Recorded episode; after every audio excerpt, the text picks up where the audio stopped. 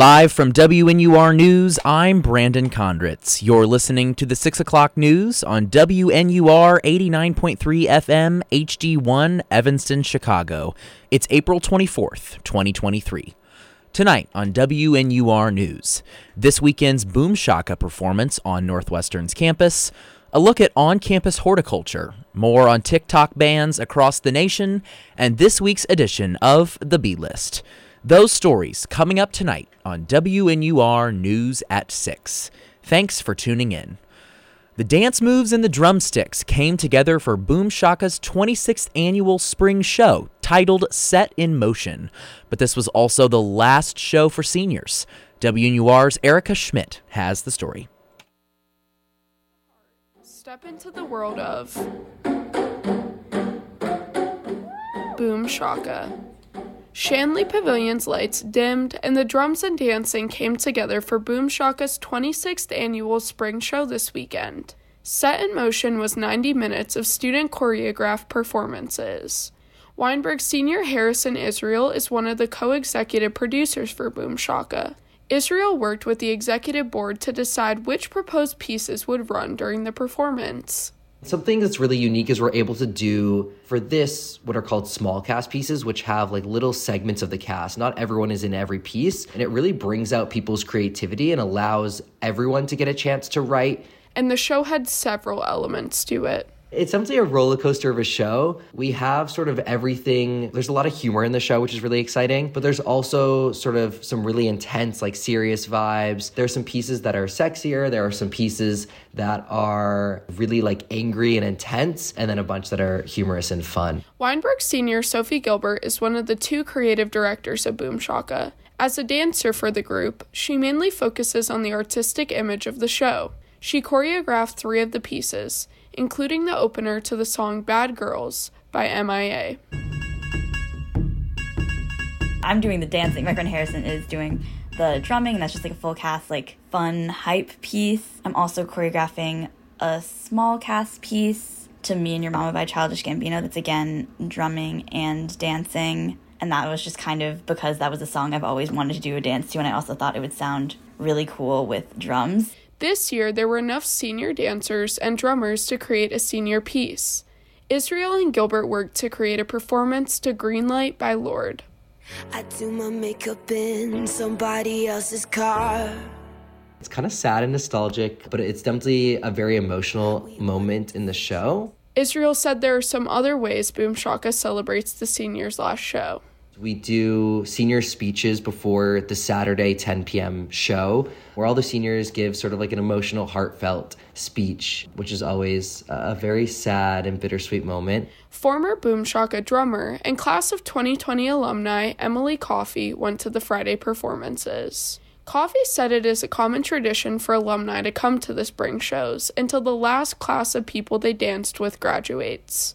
This year, seniors that performed, including Israel and Gilbert, were freshmen when Coffey was a senior. Before you do a spring show, you have all the other people in the group telling you, like, oh, the alumni will be there, like, the alumni will love this, or like, you write different pieces of the show, kind of thinking about the people who will be there. And so then when you become an alumni and you get to like be a part of the crowd, you get to see kind of the other side of that. So it's really fun to be an audience member and like see the parts that they're really excited about. Coffey is now the staff advisor for the dance group. She said this was one of her most special shows to watch. It was really an amazing show. It's so cool every year to see kind of how Boomshaka changes in a lot of ways and how it stays the same in other ways with each cast. But this year was one of my favorite shows, honestly. It was really, really exciting. All of the pieces are super fun, and it's just a good representation of kind of what Boomshaka is like, how the performances can be both like silly and quick and like laughable, but also can have some really cool art on stage as well. But her favorite part of the show? One of the like squids or the new members was facing off with one of the seniors with some drumming solos on the stools. And we were sitting in the audience with like the new member right in front of us. So we were really like cheering loud for him. And it's really fun to see kind of a Boomshaka members like first spring show. According to Coffey, Boom Shaka's community even continues on as alumni. It's super fun to be a part of, and it's super fun to be an alumni as well, particularly because of the longevity of the group. Like, we have 40 year olds who were Boomshaka founders. They came to the 20th anniversary show our freshman year, and we were like just amazed by like how these people like started Boomshaka, and now we're just like still here. So, it's a really special community, I think.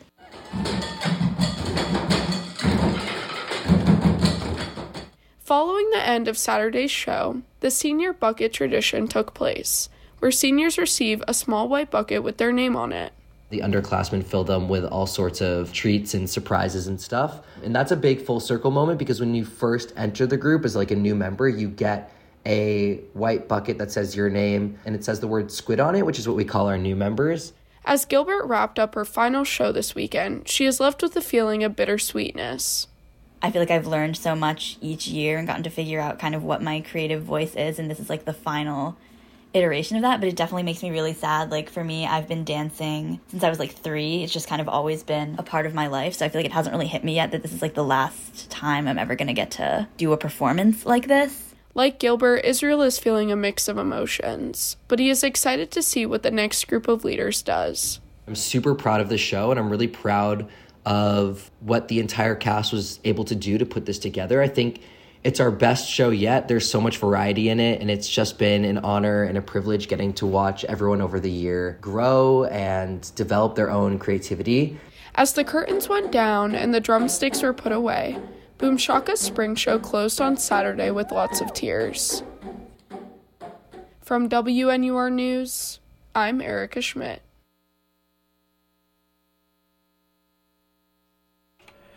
To Northwestern University's landscaping staff, campus horticulture is their assignment.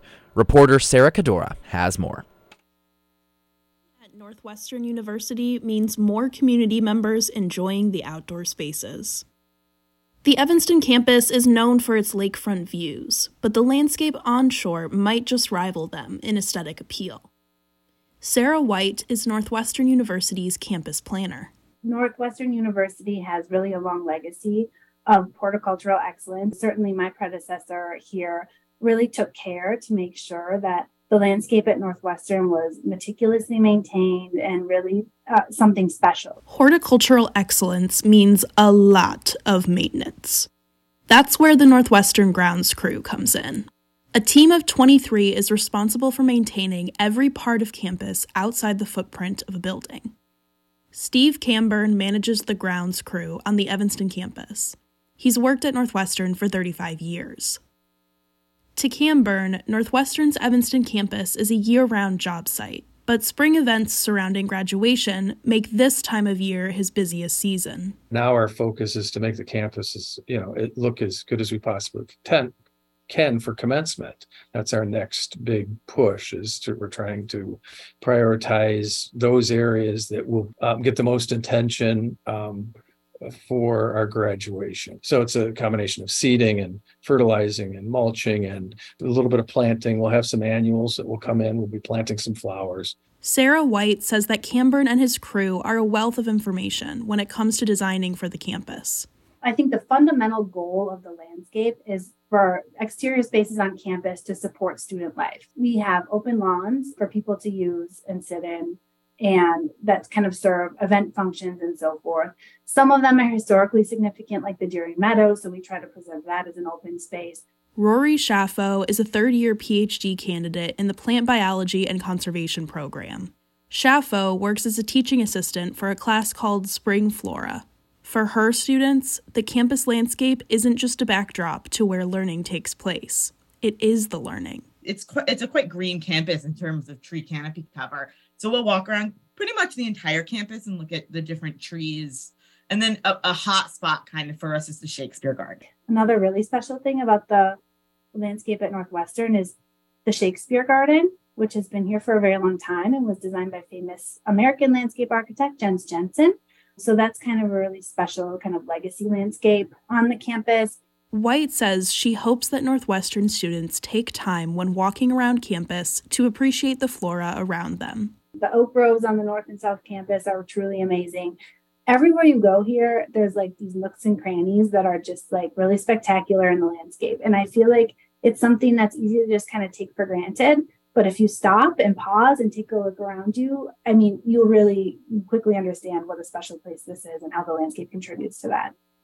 Schaffo says that making people aware of the plants around them is a big deal in the plant conservation world. And my hope is that people just, you know, notice a plant a day. Really, right? It's like you don't have to go out and if you like hiking's not your thing and you don't want to like go and spend all day looking at plants, like that's fine. But right now is such an incredible time to watch the leaves emerge from the trees. And if you blink it you can kind of miss it. Um, but it's a really incredible time to you know to witness. And i think that when people start to notice the plants around them and these changes that occur through the season um, i think it makes people care more about them. And i think that can can do so much for um, conservation and you know it just makes people more uh, i think yeah care more um, when you when you when you put a name to something or or put an identity to something right? When we like you know give someone personality or we get to know them we just care about them more. And i think it's the, the same for plants. For wnur news i'm sarah cadora. Last Friday, Montana passed legislation to ban TikTok on personal devices. As U.S. officials also call for this ban, it begs the question is a ban feasible? And why are officials calling for it now? Creators, users, and experts weigh in. Ellie Stevens has the story. This past March, the Biden administration threatened to ban the popular app TikTok, citing concerns over national security. That is, unless the owner, Chinese company ByteDance, sold the app to an American company. Then last Friday, Montana became the first U.S. state to pass legislation banning TikTok on personal devices. The bill was sent to the governor. This action led to rage amongst creators and users. I just think it would be kind of disheartening to see, like, an app get completely shut down. I think it's a certain small group of people who have a lot of power who have decided that this app poses some threat to that power. That's Weinberg sophomore and TikTok creator Emily Hancock, Emmer's Glue on TikTok. She heard about the TikTok ban from TikTok itself and initially had many concerns. There's a platform where people are sharing information that otherwise might not get shared. However, Hancock noted that even if TikTok was banned across the country, it could easily be replaced by other platforms. I think that like the realistic way that it happens would be that they ban that app and then maybe like an American company comes up with the same thing. And I think that we've kind of seen that happen already a little bit, like Facebook, YouTube, Instagram. Northwestern sophomore and TikTok user Alex Chon has noted that there's already a lot of crossover between platforms. I think that too, like a lot of social media platforms have already copied TikTok and, you know, adapted their own platforms to have short form content. Chon says because of the similarities between platforms, he's confused about the ban. I would be taken aback a little bit just because I, I, I don't know why specifically TikTok as a platform would be banned as opposed to other social media platforms. Hancock says what differentiates TikTok from other companies like Instagram and Facebook is who owns it.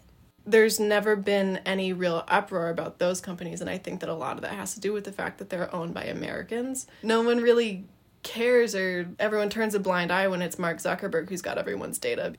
According to a report by CNN Business, U.S. officials have expressed concern that the Chinese government could get access to user data through ByteDance. Northwestern professor of design and co director of the Center for Human Computer Interaction and Design, Dr. Elizabeth Gerber, says while general concerns over data security are valid, they extend way past TikTok. And so I don't want to just critique TikTok and say I'm concerned about TikTok as a security threat. I think we should be rightly concerned about um, many technologies. This is not about one country spying on another. This is about generally much broader about um, accessing data about people's locations and activities um, for good and for potential evil. Ultimately, Gerber says data security is a pressing concern, but it's something we should be concerned about across apps, not just with TikTok. This is a society tendency to, we want something to blame. In the 80s or something, there was a trend towards fat free food and everybody was down on fat. It's all about fat is the bad one. Well, no, processed foods are actually sure we can pick on fat, but this is this is a much broader concern about the nature of processed food. So I just want to open this up and say this is a much bigger concern beyond TikTok. This is a this is a concern about the casualness with which we are giving data. Gerber explains problems with data security issues can cause serious harm. Whether it's national, interpersonal, there's issues right now of domestic abuse and people tracking their um, people they abuse through their phone connections. So while there are legitimate concerns addressed in the ban, is it even possible to ban TikTok? I think the idea that politicians are thinking state by state that they can they can block this is naive. There's many workarounds that if people want to access this technology, they will. So if it's not feasible and users can just move to other apps if it were to be enacted, then why is the Biden administration discussing this ban? In my opinion, politicians do not understand technology. Given that these are the leaders of our com- our country, and the role that technology plays in our country it's it's really it's scary how little they know. And so my cynical view on on why politicians are acting is it's symbolic it's performative. They want to show that they care. If the governor signs off on it montana's bill to ban tiktok will go into effect january 1st 2024 u.s officials continue to demand the sale of tiktok. The future of the app is unknown, but one thing is for sure. Data security is a real concern, and TikTok is definitely not the only app you should be concerned about. Check the privacy settings on your phone and consider toggling off Share My Location in apps. And if you liked what you heard from Dr. Gerber, please check out her podcast, Technical Difficulties, for more conversations like these. From WNUR News, I'm Ellie Stevens.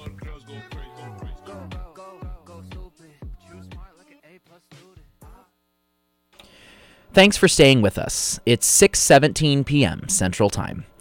Coachella's new headliner, the purge of Twitter's legacy checkmark, and a series of flagrant two fouls in the NBA playoffs. Cara Totley has all of that and much more in this week's edition of The B List.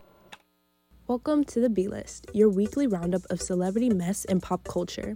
This week, Coachella, Twitter Blue Check Purge, an 199 song album, problems with the Lilo and Stitch live action casting, Marvel's first F bomb, and a series of injections in the NBA playoffs. In celebrity news, Coachella Weekend 2 happened this week with the change in headliners. Sunday's headliner Frank Ocean pulled out of his headlining spot and was replaced by Blink 182. Although, it's not all bad for Coachella. After seven years, Zendaya made her comeback to the stage. Labrinth brought Zendaya on as a surprise guest to sing with him I'm Tired and All for Us. Last Thursday, Twitter began to remove checkmarks from various legacy Twitter accounts that have not signed up for its subscription service. However, Elon Musk revealed that he is personally paying for celebrities such as William Shatner, LeBron James, and Stephen King's Twitter Blue subscriptions. In music, Mac DeMarco dropped his album One Wayne G last Friday. Until three months ago, the Canadian singer songwriter hadn't put out music in four years. I guess he had something to prove with his newest album being nearly nine hours long with 199 songs. Most of the songs are either demos or sketches of material recorded between 2018 and early 2023. In movies, David in Lilo and Stitch live action has been recast and will now be played by Kaipo Dudoit instead of Kahiau Machado. The decision to recast the actor results from a previous post of Machado using racial slurs was uncovered on social media. Although that's not the only problem the Disney live action has run into when it comes to casting. After the news broke of Machado's replacement, recast Nani began to trend on Twitter. This was in reference to the whitewashing and colorism accusations that sparked in response to Sydney Agudong being cast as Nani. Earlier this week, a new clip of Guardians of the Galaxy Volume 3 was released. The clip contained the first ever F bomb in MCU history. In sports, flagrant two fouls have become prominent in this year's NBA playoffs. Last Monday, Draymond Green was ejected for a flagrant two foul after stomping on Domantas Sabonis. Another one was called on James Harden on Thursday for hitting Royce O'Neale in the groin. Again on Saturday, Dillon Brooks was ejected for hitting LeBron James in the groin during Game 3. That's all for the B list this week. Check in next Monday to hear about what happens this week in pop culture. For WNUR News, I'm Car Totley. A look at the weather for tonight. You can expect temps around 40 degrees with some substantial cloud cover. There's a 75% chance of rain overnight, continuing into tomorrow morning, so grab that umbrella as you head out the door to school or work. As you kick off your Tuesday, temps will hover around 43 degrees, so a coat wouldn't hurt either. For the rest of the week, temperatures will creep into the 50s and 60s with the occasional shower. Taking a look into the headlines, Northwestern's women's lacrosse team is ranked number one in the country for the first time since 2013. Their win over then number 12 Maryland helped them secure a Big Ten regular season victory. NU is slated to be a potential host for this year's NCAA tournament. In Evanston news, a person died this morning after being struck by a Metra train at the Central Street station. The Union Pacific North Line, which runs from Ogilvie Transportation Center all the way up to Kenosha, Wisconsin, suspended service in both directions, causing significant delays throughout the morning. A lot's been going on in the journalism world today. Talk show t- Tucker talk show host Tucker, Tucker Carlson, excuse me, was let go from Fox News with little explanation this morning.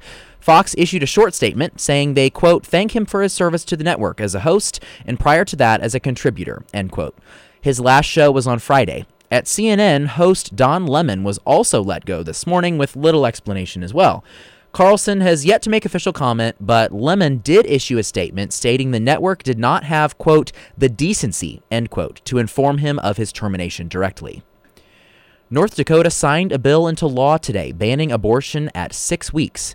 It is now one of the strictest anti abortion laws in the country, signed by Republican Governor Doug Burgum. While it is temp- designed to take effect immediately, the state's Supreme Court has temporarily halted its implementation while a lawsuit over its constitutionality proceeds. Ukraine is believed to be preparing for a major counteroffensive against Russia following strikes on a naval base in Crimea today. These attacks are the latest in a series of attempted strikes on the area, which Russia illegally annexed in 2014. That's all for WNUR News at 6 p.m. For more news updates and reports, follow us on Twitter at WNUR News. You can listen to these and other WNUR news stories on our website, WNUR.news. That's WNUR.news. Find us on Apple Podcasts, Spotify, or wherever you listen to your podcasts. Our producer today is Amelia Donhauser, and our reporters are Erica Schmidt, Sarah Cadora, Ellie Stevens, and Cara Totley. From all of us here at WNUR News, thanks for listening. I'm Brandon Condritz. Catch our next newscast on Wednesday, April 26th at 6 p.m. Now, back to scheduled programming.